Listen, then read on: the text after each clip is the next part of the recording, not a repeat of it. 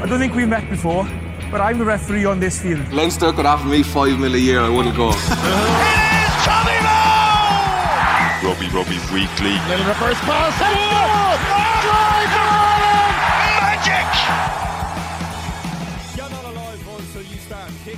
Hello and welcome to the 42 Rugby Weekly. Gavan Casey here, and this podcast is brought to you in association with William Hill. A reminder to gamble responsibly and visit dunleavy.net on how to do so. I'm joined as always by my colleague with the 42, Murray Kinsella. Murray, you're standing up this week. Can we take it that you mean business? Hmm, I felt like get up out of the seat, try and take a bit of Bernard's passion, uh, learn from his uh, his work ons and his, his lessons over the last few months, and yeah, I'm ready to go. And Bernard Jackman, thanks a million for joining us. How are you? Yeah, thank you. I'm, I'm delighted that um, I'm developing leaders uh, and, and sharing the responsibility. So I'm going to take a step back today and no rants for me. Yeah, you, you mentioned that just before we started recording. It's uh, an interesting approach, a kind of a more mellowed show we can expect today, and uh, maybe a little bit of reprieve from the general anger and depression for listeners as well. Although, uh, let's see how we get on. Um, it's easy to say it at the start.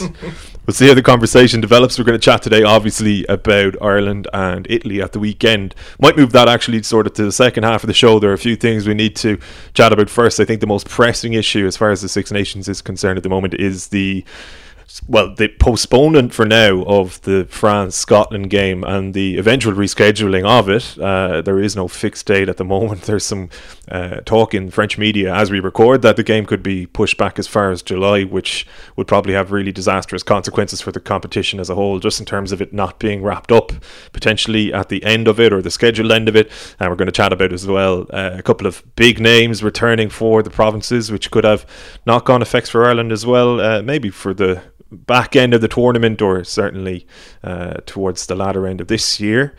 France, Scotland to begin with, Murray, and I have to say I have an awful sympathy for the Scots. It seemed as though yesterday, uh, literally yesterday, uh, Wednesday, everything was in order for them at least, and obviously France had 14 cases in their squad or in their sort of overall setup by that stage, so you would have pointed towards uh, the advantage being point, uh, well, the advantage being in Scotland's hands.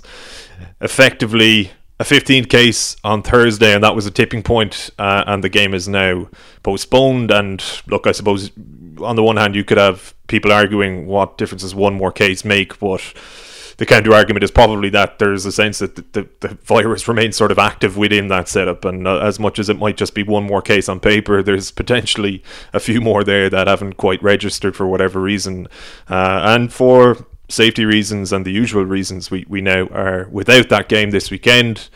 The complications for Scotland are fairly clear. I think they made their uh, case during the week for the game to be played this weekend on the basis that if it was to be rescheduled for a non Six Nations weekend, it will interfere with their agreement with foreign clubs uh, in relation to player releases, and that's probably why we're looking at potentially July now. Although that's very, although that's very tentative at the moment.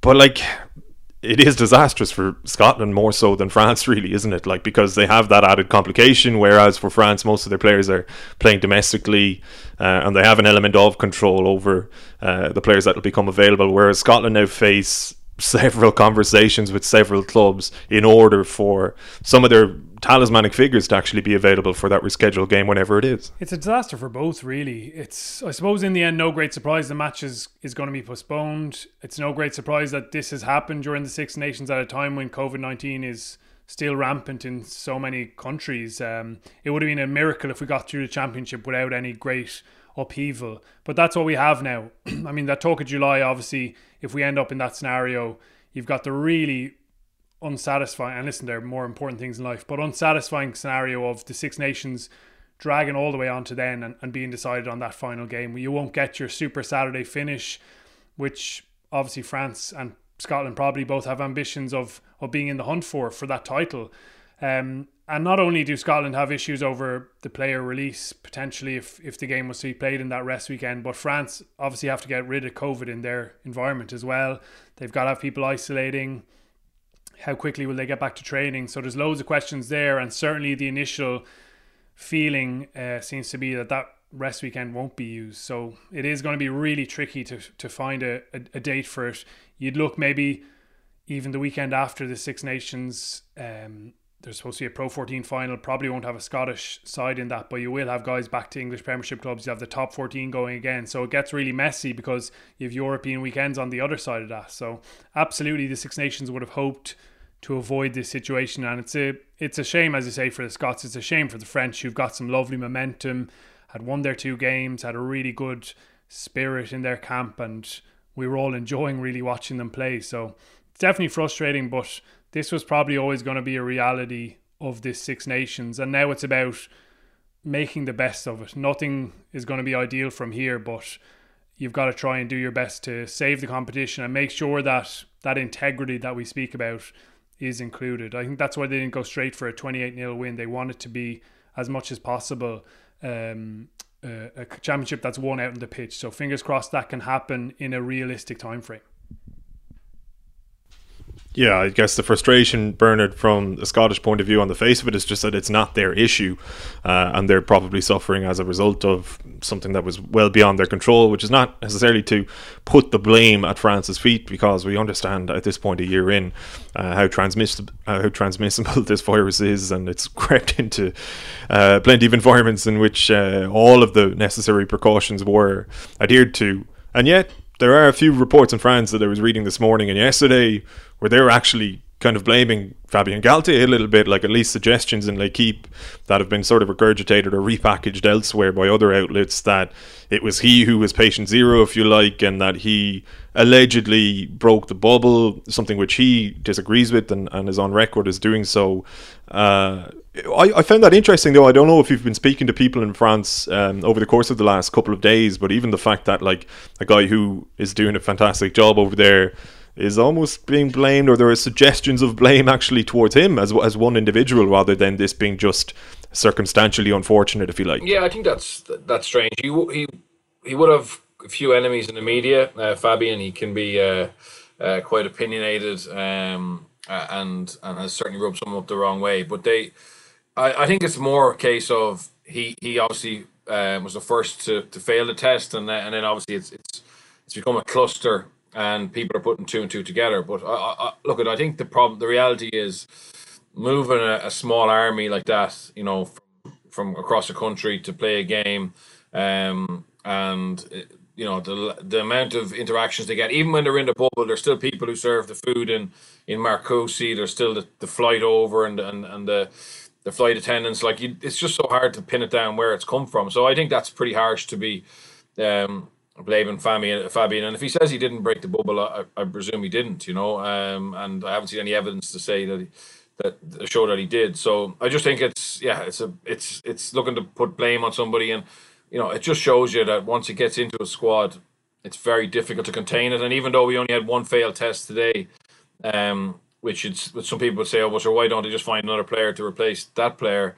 The reality is there's probably a lot of close contacts within the squad, um, and I suppose from a Scottish point of view, they would want to have um, a, a, probably more sustained clean bill of health across the squad to play to even play them as well. So it's kind of what happened with Toulon when they went to Scarlets and they didn't feel that the Scarlets could have um, uh, you know been hundred percent sure that that they were all clear and the players didn't want to play. So it's a it's a difficult one. Um, I, I think they'll do everything in their power to get it played um, before before the last round, Super uh, Super Saturday, and they'll even look at potentially awarding the game to Scotland um, rather than let it drag into June. I think you know from a Six Nations point of view, they'd rather have the last round, you know, dictating who wins it. And uh, ironically, Scotland, uh, France could still be in the hunt um, going into the last round, even with a with a with a four for the match. So I look at it's it's far from ideal, but you know we all know that the whole competition and pro pro sport is on a is on a um, a thin line every week, and, and unfortunately, you know this is just it's, it's a um, it's, it's one of the people or one of the, the games to miss out. Can you talk to us about that issue that Scotland face now in relation to their player release agreement with some of those foreign clubs? Like how troubling actually is it in practicality or in, or in reality, if you like, when it comes to having to negotiate essentially for these player releases? Like, obviously, there's going to be pushback from clubs. Murray talks about the fact that there's a, say, a European weekend the week after the Pro 14 final in which there wouldn't uh, be Scots involved necessarily, and like on the so you can kind of argue, okay, well, the clubs are definitely going to need the Scottish players for that weekend, but then on the flip side of that, you probably have a couple of those English clubs uh, who will be looking more so towards Premiership even the week before that, rather than European. Like some clubs might feel as though they can lose, afford to lose a Scottish player on a European weekend, whereas others will will feel they can't. Uh, so there, it's it's complicated in that front. But like, is there a re- realistic proposition in which clubs actually just refuse to release players on a sort of a mass basis. How much does sort of player power come into it as well? Because I'd imagine a lot of those players would, would actually want to play for Scotland even in a decisive Six Nations game. Player power will have no influence. Each individual club will have no say. It'll be the collective. Um, so the governing body of the of the Premiership clubs. Um, obviously, Racing uh, is a little bit different um, with with Finn Russell, um, but the Premiership clubs in general have been uh, inflexible in, in, these situations, and and they basically say, look, we're all in this together, um, and if we start to give in certain scenarios, now maybe COVID, maybe COVID, uh, you know, is a is a is enough of a reason to actually uh, be a bit more flexible, but in general, it's been the the governing body, the the, the all the clubs as a whole have kind of stuck to their guns and made sure players came back. Toby Faletau played for Bath last week um, for for example, and they insist that players play in in um, in test or come back to the club in test week, and obviously if they're in if they're not injured, they, they don't play. And I, I think that's going to be the issue. I think Scotland, the Premiership clubs will be very slow to release the the Scottish players, and uh, it's less of an issue for for, for the for the top fourteen clubs because it's only really uh, maybe I'm wrong, but I, I think it's just Finn coming from Scotland, um, or from France, but it's generally not the clubs on an individual basis who have the who have the say. Do you imagine or envisage Murray that these ex- exceptional circumstances could see a, a, sort of a loosening of that adherence to uh, a kind of a collective approach on behalf of the Premiership clubs, or do you think they would remain steadfast in in kind of refusing to release Scottish players for a game of this magnitude potentially? You can kind of understand if they do, if they are a bit stubborn with it. They've probably given already in terms of calendar and moving things around um, and everyone probably has their limit in that sense. At the same time, you'd love to think that Test rugby is still viewed as the pinnacle of the game and that potentially even World Rugby or Six Nations should have foreseen something like this happening and, and made a move in, in advance to say shift that Reg 9 window as they did back for the autumn. You remember they, they changed that, that window so that players would be available. It doesn't seem like that's happened unless it's happened very much behind the scenes. Um, so I could listen. I can kind of understand clubs insisting they've got a season to complete as well, and they've got their windows that they want their strongest teams available for the guys they pay.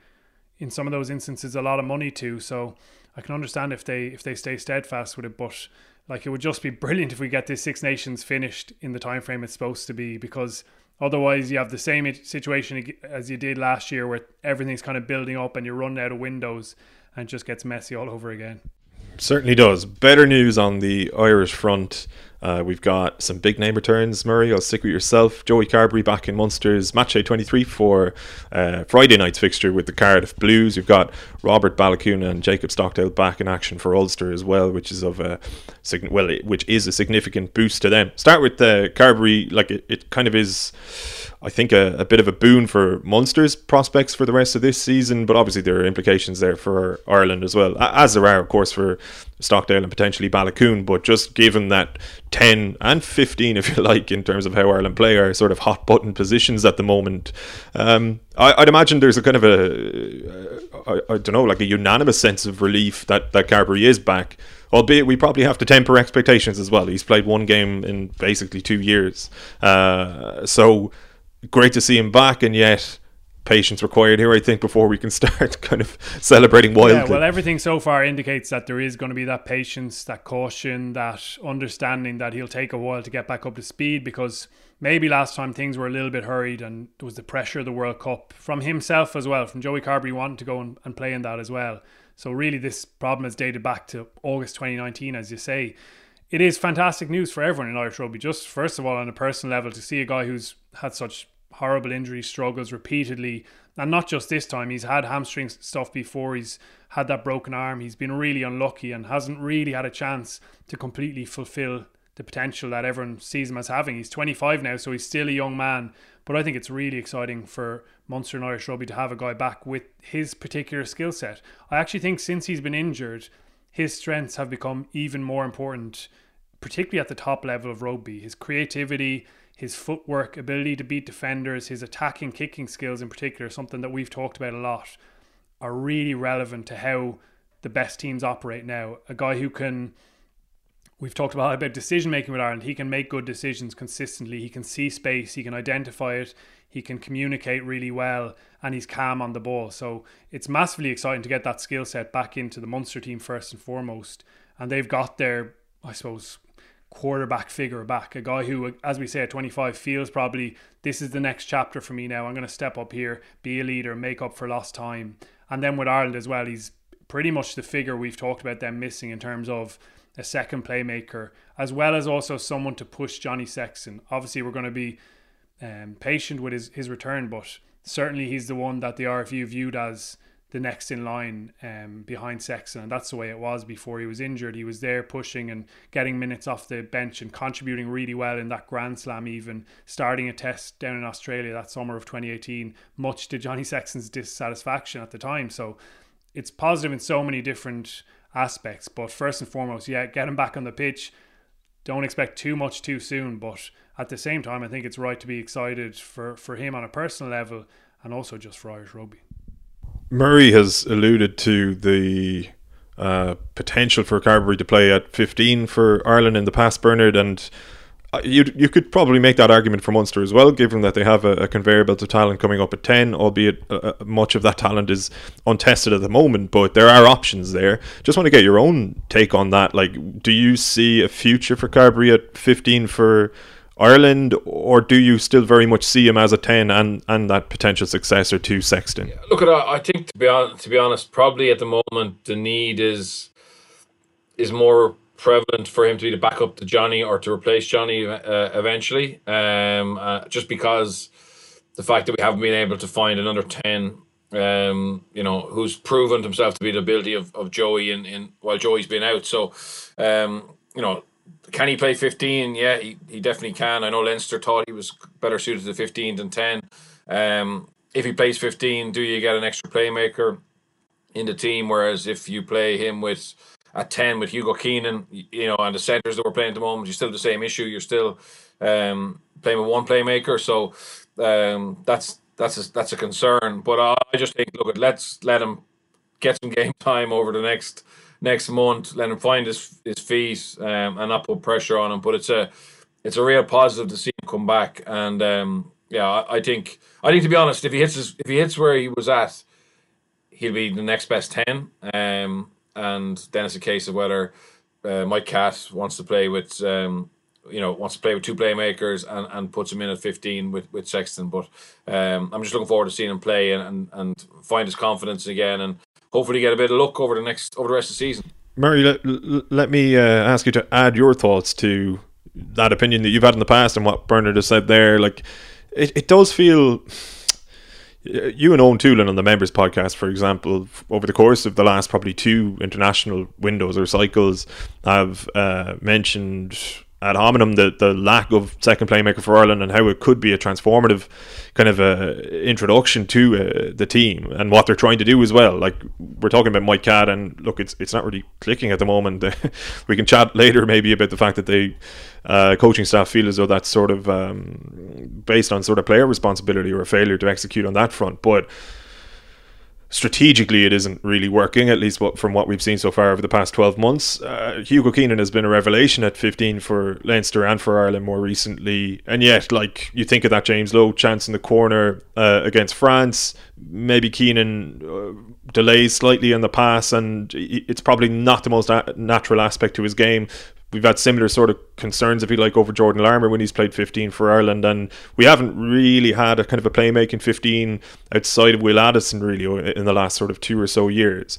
Like, does Carbery playing at 15, and I'm talking, you know, when he's found his feet properly uh, in six months' time or whatever, add a string to Ireland's bow that bow that they actually can't do without at the moment, or is it the case actually that they also can't do without a 10 to replace Sexton in the sort of short to medium term? Yeah, and absolutely, that's that's the big question for Andy Farrell and co. I think Munster will be. They signed him as a ten, you know, um, and they they'll want him to lead the the side from that position. I think, while also understanding that there are two, three really talented young out halves coming through, in in Crowley and Healy and Flannery, guys who probably aren't quite ready to be starting those big matches yet. They haven't really got the exposure to them yet. Certainly with Crowley and Flannery, they haven't really got any exposure at all. Healy obviously has, has been racking up starts in the Pro 14 and a little bit in, in the Champions Cup. So you would hope they continue their progress and that opens up the the pitch for them. I suppose from my point of view, I think it's a good model, the 10 15 or the 10 12, the dual playmaker role, because it, it means that one guy's not just the main man. Uh, I don't think that, yeah, the 10's got a call plays. He's in a really central hub of the team, and you want to have a clear tactical leader. But I think the issue with Ireland is that that's been too prominent. That Johnny Sexton has been too much of the of the leader. He's been handed so much responsibility. We've talked about in the past how opposition teams have just felt we get to him and we we stop their attack. I mean George Ford spoke about that last year. They felt that everything just goes through Johnny Sexton and, and they could shut that down. Um, so yeah, there's also Johnny Sexton and his future tied up in this as well. He's going to sign another one-year contract with the RFU. Beyond that, we don't know, and you know, he's probably having doubts about how long it goes on beyond that as well. So whether you move early to put Joey in at 10 or you play him with Sexton in the same team, I could see that happening in the in the shorter term. Um, but then is that a detriment to him playing at 10 long term? So it is a really interesting one to weigh up. But for me, getting his skill set back into both teams is is the most important factor. He's he's brilliant at things like scanning, um, seeing where that space is, and communicating that to others, as well as directing it from 10 um, and responding to others, giving him those cues as well. So that's the, the most important thing to get him back in there. But I can see him playing at 15, to be honest, especially as he eases his way back into things now and potentially that removes him some some of that traffic and some of that contact element of it as well. Um, and certainly he's got the skill set. As Birch mentioned, Stuart Lancaster felt that was his position, albeit Johnny Sexton was there as the 10. So that kind of uh, him there. Um, and the RFU and Farrell will just be thrilled. I know Andy Farrell's been really frustrated that he hasn't had him there. He's probably cursed the bad luck in that sense of not having him as that option to, to push sections, Sexton as well. Jacob Stockdale and uh, Robert Baloucoune back for Ulster, massive boost for Dan McFarland and co. Bernard, uh, we've probably spoken enough about Stockdale on the pod, and uh, as much as it is a, a, great boost to have him back, uh, looking at sort of like wider implications and I guess big bigger picture Baloucoune has been earmarked as a, as a potential international. Like, do you see him actually being added to that mix sooner rather than later? Do, do you see him becoming a not only an international, but actually a guy who, who Ireland call upon sort of regularly and, and is in that conversation alongside the Stockdales and James Lowes at the moment? Yeah, absolutely. I think he's a, he's a phenomenal talent uh, and very very exciting. It's a case of just seeing how he bounces back from uh, from this injury, but he has, you know, he has phenomenal space, and I think his his development in a short period of time has been really impressive in terms of his. He obviously very coachable. Um, his ability to make good reads to to fit into the Jared Payne defensive system, you know, perfectly, um, and he looked to be really flying with confidence, you know, until his injury. So definitely he's somebody who can, who can come come into the into the team and sheer out now pace is still an unbelievable weapon in international rugby. And you know, look at Jonny May, look at Louis Rees-Zammit. Um, you know, it's it's uh, it's something we probably don't have a huge amount of, um, and eh, particularly in our backline, I don't, I don't think our backline are, you know, have a huge amount of pace. Um, Larmour's more of a stepper. Keenan is you know busy, really busy type player, but probably lacking a half a yard of of, of, of pace for it to be, you know, a real worry and stress to defenses. Um, and you know, Lowe certainly isn't absolutely rapid, and I'm not. That's not um, knocking any of them. It's just that's not really where their super strengths are. So I think Baloucoune is a different type of profile, and um, yeah, I'm sure Dan McFarland's like to have him back, but also I would imagine you know Farrell will be keeping a close eye on him. Let's chat about Ireland then and the team to play Italy. Uh, you touched upon it a minute ago, Murray, that Johnny Sexton kind of I'd say half jokingly or, or, sort of like flippantly said he doesn't know if he'll be here for the World Cup in a couple of years' time uh, during the week. And as you mentioned, what is factual is, is that he's probably going to sign a one year deal for the moment. And maybe there is an element of doubt then that sets in when you're being offered a, a one year deal.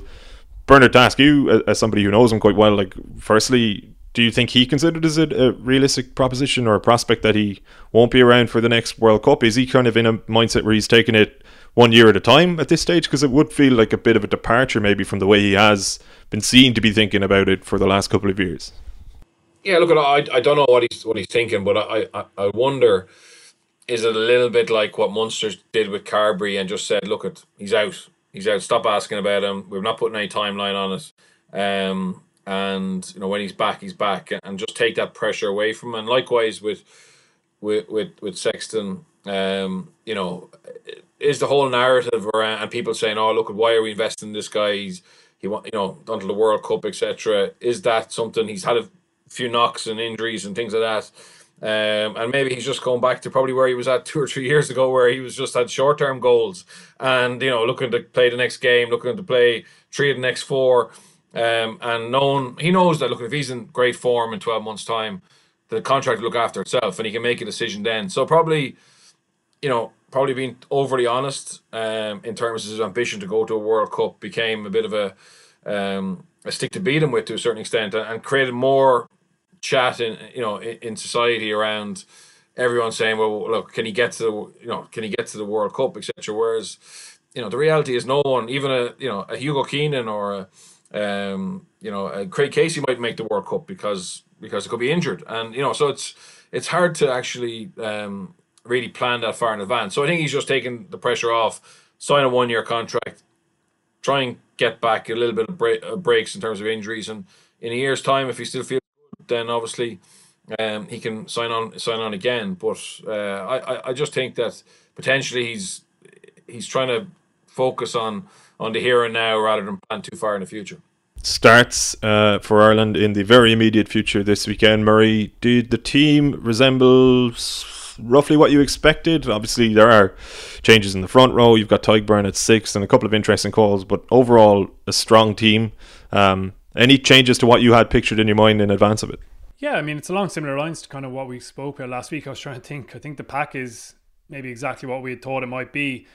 And I suppose once he named the squad, wider squad with, with no changes, you knew that it was going to be, I, I suppose, a very strong team. But it's still an exciting team. There's still a seven changes to it. There's a couple of debuts, almost certainly off the bench this time. You would imagine that Craig Casey will get on, and definitely Ryan Baird has a whole lot to add with his athleticism. I can't wait to see him in Test rugby, and that's really exciting. Ronan Kelleher at 23 getting his first Six Nations start. I know he started last autumn, but that's also exciting. A guy who showed well off the bench the, the last couple of weeks. Um, yeah, there could have been more change certainly in the back line. Johnny Sexton, as we've discussed, is his captain. He wants him raring to go for the Scotland and the England games because Andy Farrell is very much focused on winning those two. So I guess given where they are, which we've discussed is not ideal at all, um, there is an element of change there. There is an element of, of freshness, I suppose. I'm excited to see Tadhg Beirne at six. Again, we discussed his attributes suiting that role with his jackling, his mobility, his handling, also his line out defense, and and obviously a great option in, in attack in that area as well. That's really exciting to have in your in your back row. Will Connors had a good impact against the French late on and nearly changed the momentum of the game and exactly the right time for Ireland. So he's rewarded with with his, and then Larmour who. Birch mentioned earlier on that footwork is just thrilling. Obviously, he's got aerial challenges at the moment and has to improve those skills but he's a Grand Slam winner as well. He played a role in 2018 and he's a guy with a very determined mindset. So you would imagine he's been working hard on that stuff in the background. Um, so there's a there's a balance there, I think, between getting his key guys. I think Conor Murray would have played if he was fit, but getting the kind of momentum rolling again before two huge games as well as just trying a couple of little different things um, across the team. So I'm I'm excited to see this team play. It's really strong, and, and you would imagine they'll win well in Italy, and hopefully they can remedy some of those issues or start to remedy some of those issues that we've talked about in terms of their attack, especially. This is not going to be a good barometer of whether they've actually done that. I think Scotland and England games will tell us more, but that's not to diminish it completely. It's, it's still a test match, and they've still got to get the show on the on the road again your thoughts on the team, Bernard, first of all, in an overall sense? Yeah, look at it. It's it's probably as we predicted. I I've no issue with with Kilcoyne starting. I think Kelleher, um, you know, could easily become number one hooker for for Ireland. Tadhg Furlong was always going to start, so it's strong. I feel a little bit sorry for for Rhys Ruddock, who had a who had a good game, and obviously he loses out to a, a non-specialist six. Um, I think the I think probably lacking a little bit of pace maybe in the back row, but that won't be an issue this week.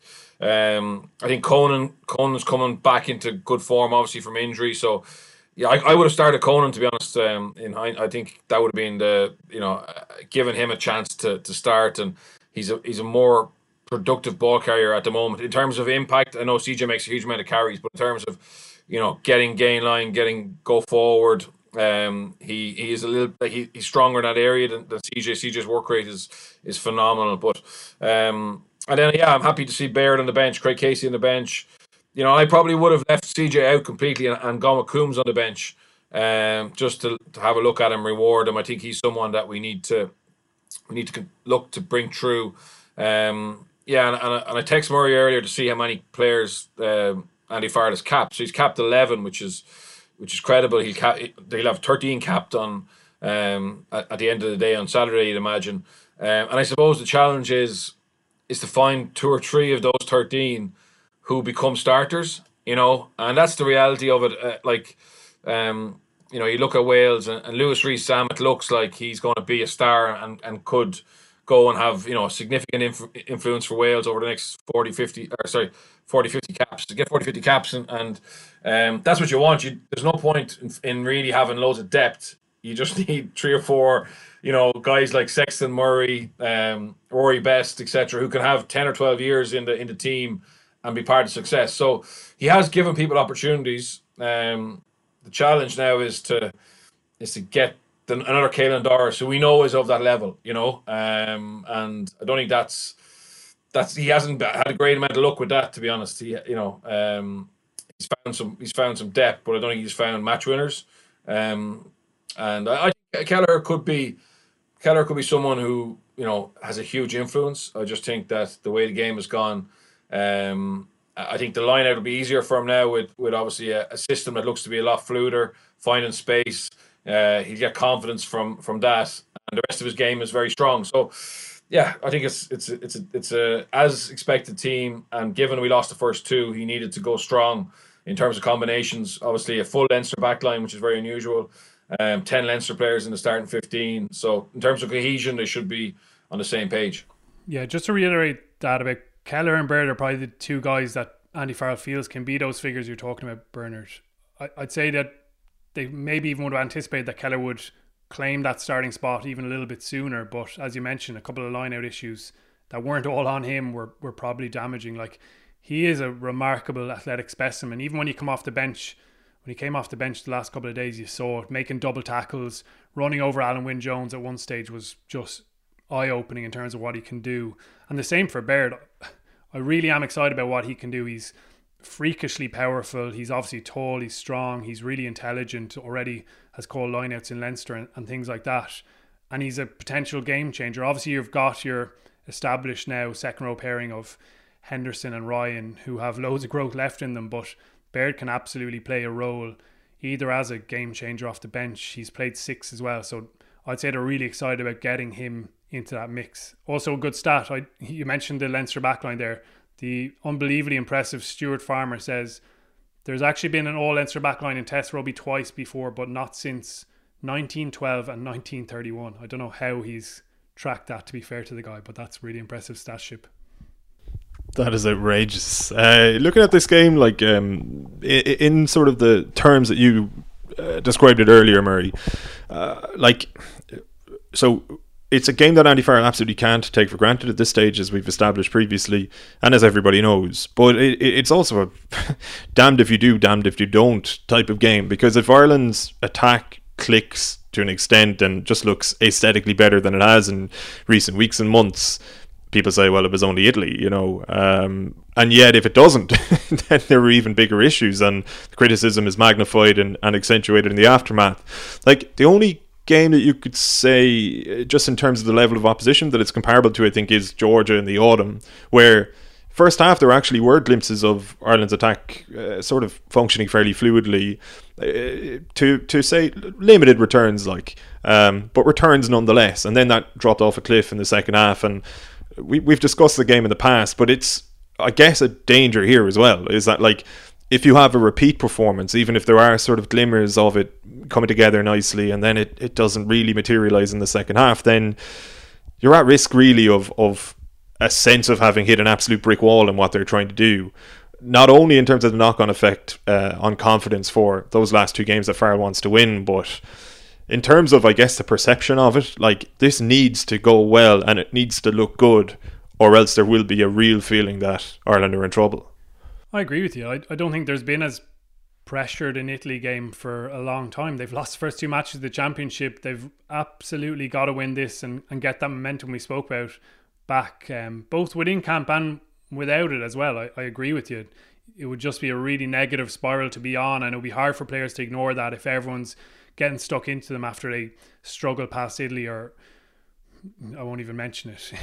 it hasn't happened since 2013, but yeah, it's it's really vital for this coaching staff and what they're trying to implement. And this is a game absolutely where we should see more of that stamp, and and you would hope is the case. You think back to last autumn when they they hammered Italy at home, but even in that, yes, Italy were poor and they reacted poorly. I thought it was encouraging that there were a couple of turnover tries in that game, something that's obviously not been a strength in the bigger games, and certainly not last time against France when as we spoke about, they missed a couple opportunities or didn't look prepared for turnovers. You think about that game where Caelan Doris wins the ball under their posts and everyone clicks into a, a counter attack mindset.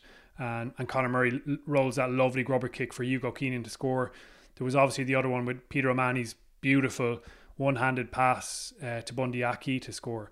Those were encouraging signs, albeit against a weak opposition who reacts poorly you would like to see those things. And I, I know everyone will say, oh, you should have hammered Italy anyway, but I still think you can take little bits and pieces out of it. You want to see a better variety in their kicking game, more success with that, and, and not just contestables, finding grass. They should be able to do that against Italy. Uh, more variety in their playmaking, not just off 10 as we spoke about, but off 9. Gibson Park with his creative skills. The midfielders really putting their hands up and being communicative in, in that aspect to to take those chances on the edge when they when they arise being better with the opportunities to offload. I mean, even kick return is a chance. We saw it once against France where CJ Stander actually offloaded Hugo Keenan. Every other time against those strong teams, he's just run into contact. Um, there's opportunities there.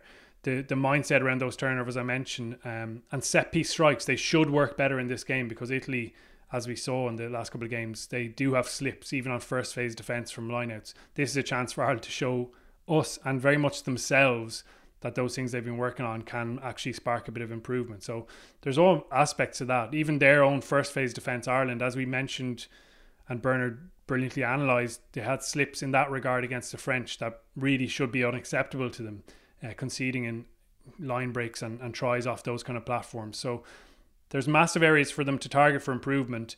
And certainly they within the camp won't be diminishing it if they do go out and put in a strong performance uh, and get a bit of belief in what they're doing. It's badly needed, definitely, and I think it'll ease a little bit of the pressure on the coaching staff as well. The coaching staff uh, seem keen to put the pressure on the players at the moment, Bernard, and I don't really mean that in an untoward way. They're just placing the responsibility on the players to carry out the plans that they have made off the field, if you like, and, and to actually execute what they're practicing on the training pitch. And it's probably the right game to do so in that there's every chance it will come together, you'd hope, against Italy and that there will be opportunities there.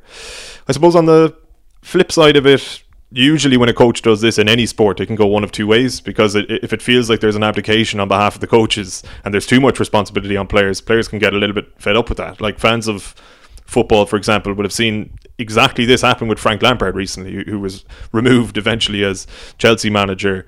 Uh, that being said, like there does seem to be a real collective buy-in on behalf of this Ireland squad into what Farrell, Mike Catt, and co are trying to do. So again, they probably feel as though uh, they can kind of afford to place this pressure on the players. But I just wonder what you make of those comments in a general sense, like as somebody who has coached, and uh, I wonder if you've sort of implement, implemented this yourself in the past, like. Um, I guess throwing down the gauntlet to players, like it's on you now. You you go out and do it, or else you're the problem. Uh, and there are probably a couple of follow up questions to that as well. Yeah, it's very. Uh, I, I was really shocked by it to be honest. I, I didn't see it coming. Um, and a lot of coaches across all sports will, will always say to to players, "Look at um, the only thing I'll question you about is your is your attitude, your intent, uh, and your your work rate. Um, if you fail in a skill element of it or an understanding of a strategy, that's back on the coaches. It's our job to actually make sure you have the skill set and the understanding of the what you're trying to do to be able to perform it. Um, uh, but if you're slow getting off the ground, if you don't work hard enough on a kick chase or whatever, you know that's fair game. So I, I just thought it was strange. I, I thought the RFU or the, the Irish squad were kind of there was a bit of bit of structure to the to how they handle the media over the previous two, last two weeks. In that you know there's obviously been question marks around our player development pathway. You know they roll out Peter Smith and he explains you know how we develop players, and then you know uh, they roll out Gary Keegan, you know who's going to fix the mines and and you know uh, his obviously impressive record, and, and you're like okay, well look at there, there's a thought process here, there's a strategy to use these two weeks to to kind of convince us that we're on the right track. And then I, I just I, I was really surprised that my cat um Mike Catt questioned that. And and without a doubt, you know, we, we picked out clips against Wales where, you know, they could have and should have thrown the pass to get you to the edge and then you know that's where you can offload and stuff. So um there is there has been opportunities missed, but the reality is it has to go back to um you know, you select those players, you know, so you, you you're saying they're the best in the country. Uh, you can pick anyone in Ireland, um, so it's not even hard of the squad as such. Um, you know, have they the understanding and, and the confidence and, and the, the skill set to to implement it? Um, so I think it's it's a shared responsibility for sure, and it, it's an unusual one. Think of Eddie Jones. England get outplayed by Scotland, um, and you know he could. A lot of English players played really badly. You know, uh, a lot of their best players, Vunipola, Farrell, um, etc., particularly the Saracens players, but in general, they looked really poor. And he could have easily said, look, at you know, we're under Cook, Saracens haven't played for a while, blah, blah, blah. But what did he say? He said, it's on me. It's on me. I didn't prepare the team well. So it's a very, you know, it's it's a completely different uh, attitude. And, and look, at it's a stock standard re- response when they don't fire. But, um, you know, it does give it does uh, show that he's taking responsibility for it. and what he does in private afterwards is up to him, you know. Um, but it was just a it's just a strange one, really, and and and I wonder. Look, there's no doubt the players are playing for the coaches and all that stuff, and playing for the jersey. Um, and maybe he feels I don't know what he feels he would get out of it because I don't see them being able to work much harder. Um, maybe he's just frustrated, telling them you know they need to tr- have confidence to to throw the pass because that's effectively what's causing us the problems is that we're getting stuck playing between the 15s. And I've heard some stuff this week around offloading and and Ireland need to offload more. Yeah, but you have to understand when you can offload. You know what I mean? So I would say the two things Ireland need to improve to get our offload stats up is to have smarter set piece launches, okay, where we get gain lines, where we run at um, we run at space within the first three phases, like Jalibert did for off a second phase for the for the French first try. Uh, that's a start, and then the second part of it is being able to attack the defense where um, they're weaker, which against Italy would be in the outside channels. They're they're actually okay. Um, they're actually not bad around the ruck, um, and they, they're quite narrow in defense. So that's basically what we need to be able to do from an attacking point of view. Those two things should open up more opportunities um, to offload. But people expecting us just to be offloading without understanding that we're getting stuck playing into where the defense is is strong. I mean, it's it's it's nonsense. Like, it doesn't matter how much the player wants to offload. I mean, if you're running into two bodies and you've got no time or space, and you're not getting your nose through contact, it's not an offload. It's a pass pre-contact, and uh, so that's the that's what that's what the, the Irish coaches need to to do is to is to be able to identify where the space is going to be against Italy, and make sure we have the confidence and structure or the right players on the ball to get to that space, and then the whole dynamic of attack changes. Mm. And just to just on the offloading thing, like I think of that example in the in the France match where James Lowe kind of feels a high ball down the right hand or the left hand side of Ireland's pitch near halfway. He kind of gets past Penaud and Fickou's the only one in front of him and he kicks the ball away even though he has support around him. Like a prime opportunity that for me naturally James Lowe takes to to offload the ball. But that's the issue. I suppose the players aren't really seeing that stuff, and it applies to getting the ball into the wide channels. It applies to all those opportunities we talked about, like Billy Burns not passing and, and kicking the Garryowen in the first minute. When I think the best version of Billy Burns definitely sees that space or scans that space. I think the best version of Garry Ringrose looks up and has a an awareness of actually this is on. I'm going to scream for this ball, demand it. And like coaching is getting the best out of players, helping them fulfill their potential, whichever way that may be. And at the moment, maybe that's not really happening. And it was interesting. Like Mike Catt in that press conference, his first two answers finished with the players have to do that better, make better decisions. Um, and then we asked him, "What are you doing to help facilitate that?" And his answer wasn't really that clear. He said, "We're trying to help them see the pictures, and then they can make a better decision." Um, so clearly, there's a bit of a, a block there, and yeah, it's not just it's not just on the players. It's it's about coaches helping them to like work on that scanning, work on that ability to when you get a turnover, make sure that the decision is right and not just what you agreed, what you might do off your first line out near the halfway line. So that's a, that probably relates back to the confidence thing you're talking about, as well, Gavan, in terms of them having the belief in what they're doing and this weekend being important for it. Just on that, I think like they're not seeing different pictures than on a week to week basis. Okay, there's maybe more pressure, um, but like fairness to Munster, they have a positive attitude to a, to attack at the moment. Connacht under Nigel Carr and Andy Friend have a positive attitude to attack. Stewart, okay, so maybe not the free freestyle um, offloading game that you know Leinster were you know in the early uh, last early part of last decade, but they still have a very good attitude to attack. And when it's on to go from deep, they'll go from deep, and when it's on to offload, they'll offload.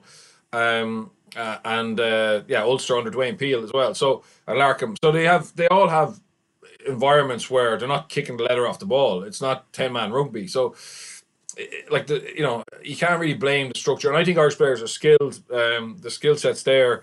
It's just for whatever reason at the moment, and maybe it's time, and maybe it's just one good blowout, one one big performance, and they get confidence and self belief, and, and, we're away. Um, but uh, at the moment, as I said, it's hard to see it's hard. We, we can't say it with any evidence that it's, it's just ready to click. We're just hoping it will. Uh, and I don't want to be too fixated on the comments of coaches in press conferences because, like, if we're if we're to call a spade a spade, a lot of what people say publicly in all walks of life really is bollocksology, and particularly when you're probably media averse and, and just want to get out of there again in half an hour. But uh, I, I do feel as though they in what Catt said, for example, that you uh, touched upon there, Murray, when you are placing the responsibility almost solely on the players, or you're at least for this upcoming game saying this is on you, you need to do, go out and, and execute what we're working on with you. If frequently the players are incapable of doing that, and if you're selecting roughly those same players every game, the, the natural follow up question to it from fans, media, and probably actually from guys outside of the squad and maybe even within the squad is well, why do you keep picking those players. Like if the responsibility is on the players and they continuously fail to take that responsibility, if you like, then why do you keep picking the same guys to make the same mistakes game on game on game? Yeah, and absolutely there's responsibility on players. And this is more autonomy is probably what the players wanted. Certainly that was the feedback kind of post Joe Schmidt that they wanted a bit more freedom and scope to make the decisions on the pitch. So sometimes you have to be careful what you wish for and definitely guys are learning in that regard. Gary Ringrose is a great example. He put his hand up this week and said, Absolutely, I got a few decisions wrong. I think we can probably all think of the examples where maybe he didn't pass or maybe he ran laterally across the pitch and and definitely this is part of his learning process as a player, developing into being a top class centre and rounding out his skills that he can create in instances where it's not just his footwork and his ability to beat a defender and get in behind them, that he's actually got to make better decisions and be a better communicator um, to those inside him. Absolutely, that's that's part of it. And it's not just all the coaches, but the balance is somewhere in between, and, and both sides of it are really important. You know, speaking of the attack, Bernard mentioned the set piece stuff last day against France. It just wasn't of the caliber for a game of that magnitude. There was no ingenuity behind it. There was nothing that suggested a, a, brilliant kind of tactical ploy, and and they really didn't make much of an impact there. I know the set piece didn't really get much, they didn't get much platform in the second half, but the first half examples were, were poor. So that's certainly on a on a coaching responsibility. So there's a bit of both to it, Gav, and the confidence thing is um, is massive. Ireland haven't looked like a confident team for for a long time. Really, there's no they don't look assured when they attack. I mean, the two French examples when they scored are, are brilliant. There was such an assured sense of confidence about it, and then beyond that, they used their kicking game really well. Um, and they didn't really have to do a whole lot besides that, but there was real confidence and belief and clarity in what they were doing. And we definitely need to see more of that from an Irish point of view. Just on that, Murray and, and Gav, I think in fairness, you look at someone like France, like they got a big win early. Their very first game um, in the Six Nations last year was against England at home. You know, Shaun Edwards' defense shut down England. Now, England were poor, but they got a win, and that, I'm sure that secured the uh, helped you know belief in what they're trying to do. I don't think we've had a big win like a win where you know we've beaten the teams we're expected to beat. You know we've beaten Scotland, Wales, obviously back in, in, in last season. We've lost to England and France, and you can kind of write those off to a certain extent because you know um, they've got all the power and they've got more resource, whatever. So probably for, from a far point of view, he probably hasn't had that big significant win that gives the players the real belief in what they're doing. Uh, particularly if it's something that's different than Joe, which it obviously is. Um, so that's that's something we need to feel sorry for, or you know sympathise to a certain extent. Now, whose fault is that? That's that's another argument. But they, I'm sure the confidence isn't as high as um, as it probably is for playing for their provinces where they they know they can beat anybody on, on any given day. Mm. When's the last time? Like if if you think yeah. back, what are we back to all the way to 2018? Are we? And even if you yeah. count in Leinster, they've been beaten by Saracens in exactly. those two high profile situations. Munster haven't got past the semi final. So, no. so yeah, I mean, just for Irish rugby in general, it kind of yeah, needs. But we could be. Hang on, hang on. We could be working for an Italian uh, version of the forty-two today, and we.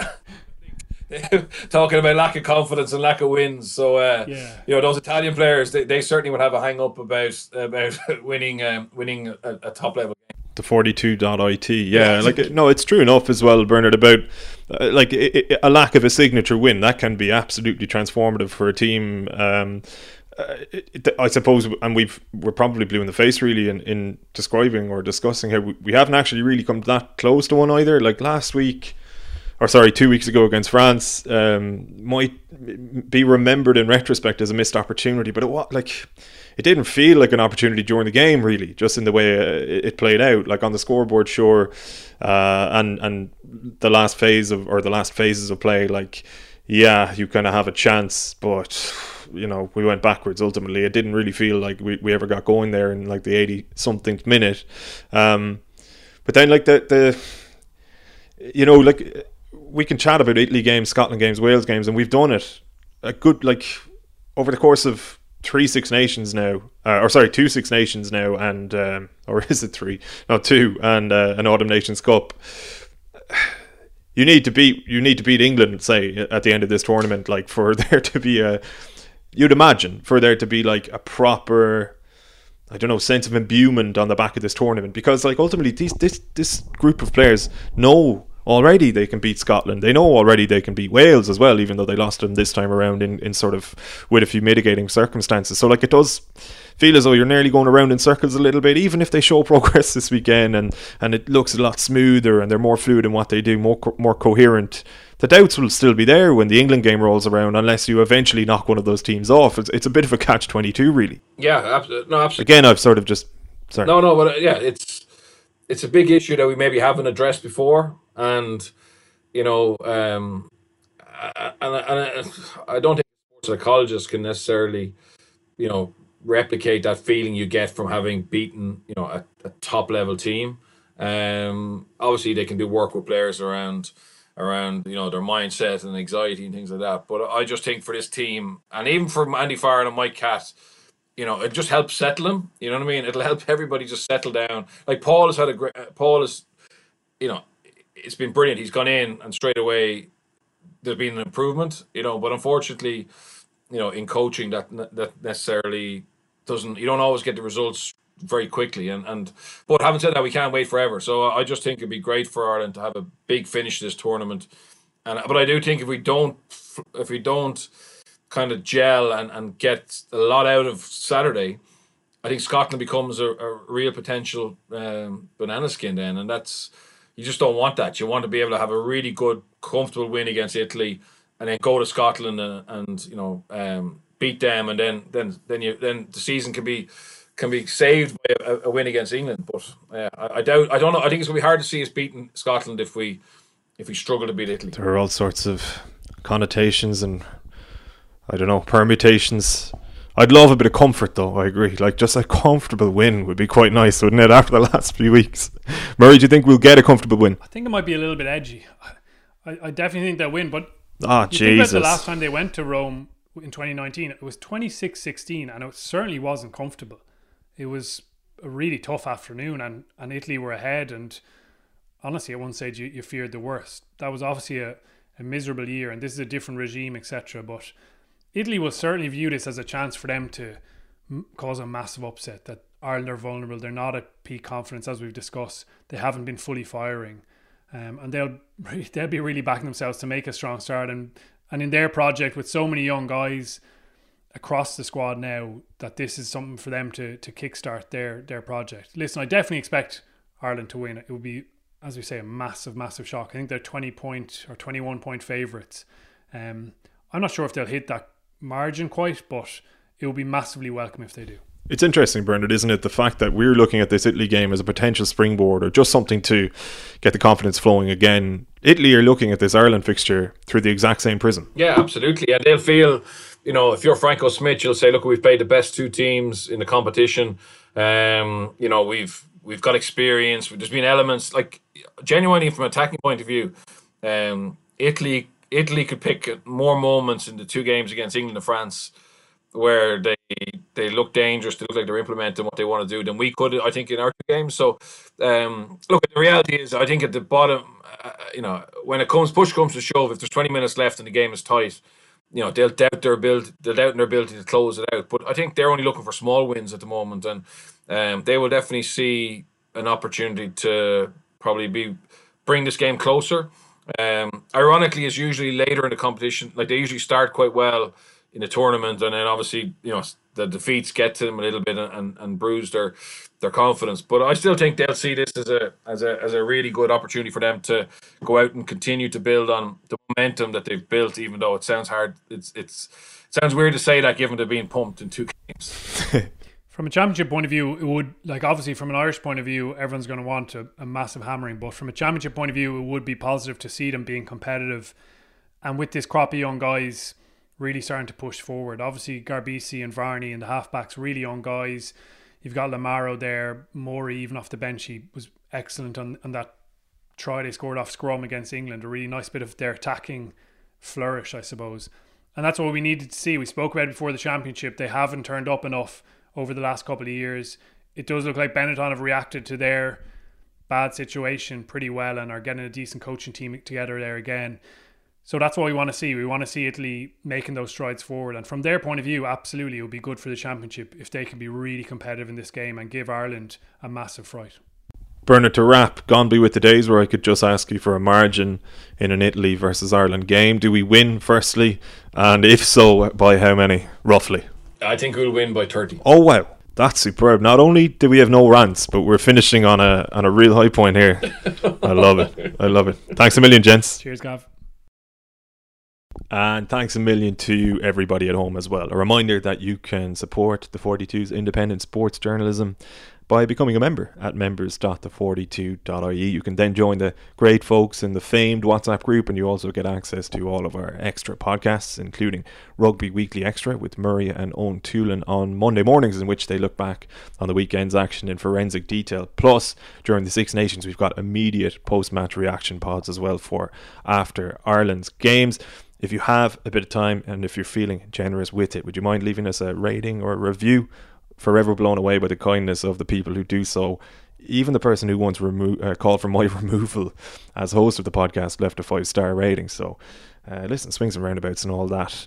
Uh, we will be back on Monday with Murray and Eoin, plus the post match as well after Italy Ireland over the weekend, and then for non members back next Thursday in this regular slot. This podcast is brought to you in association with William Hill. Remember to gamble responsibly and visit dunlewy.net on how to do so. Until the weekend or next week, mind yourselves, take it easy.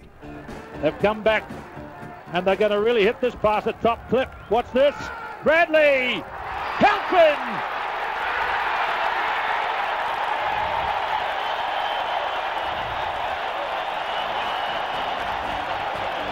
Let's look at it again. It was a big pass to help, and there he is. He gets it. He puts down. He's an ex-hammer thrower. Went on a collegiate scholarship to the United States. He has strength and power. He gets across. He caught the All Blacks napping, didn't he?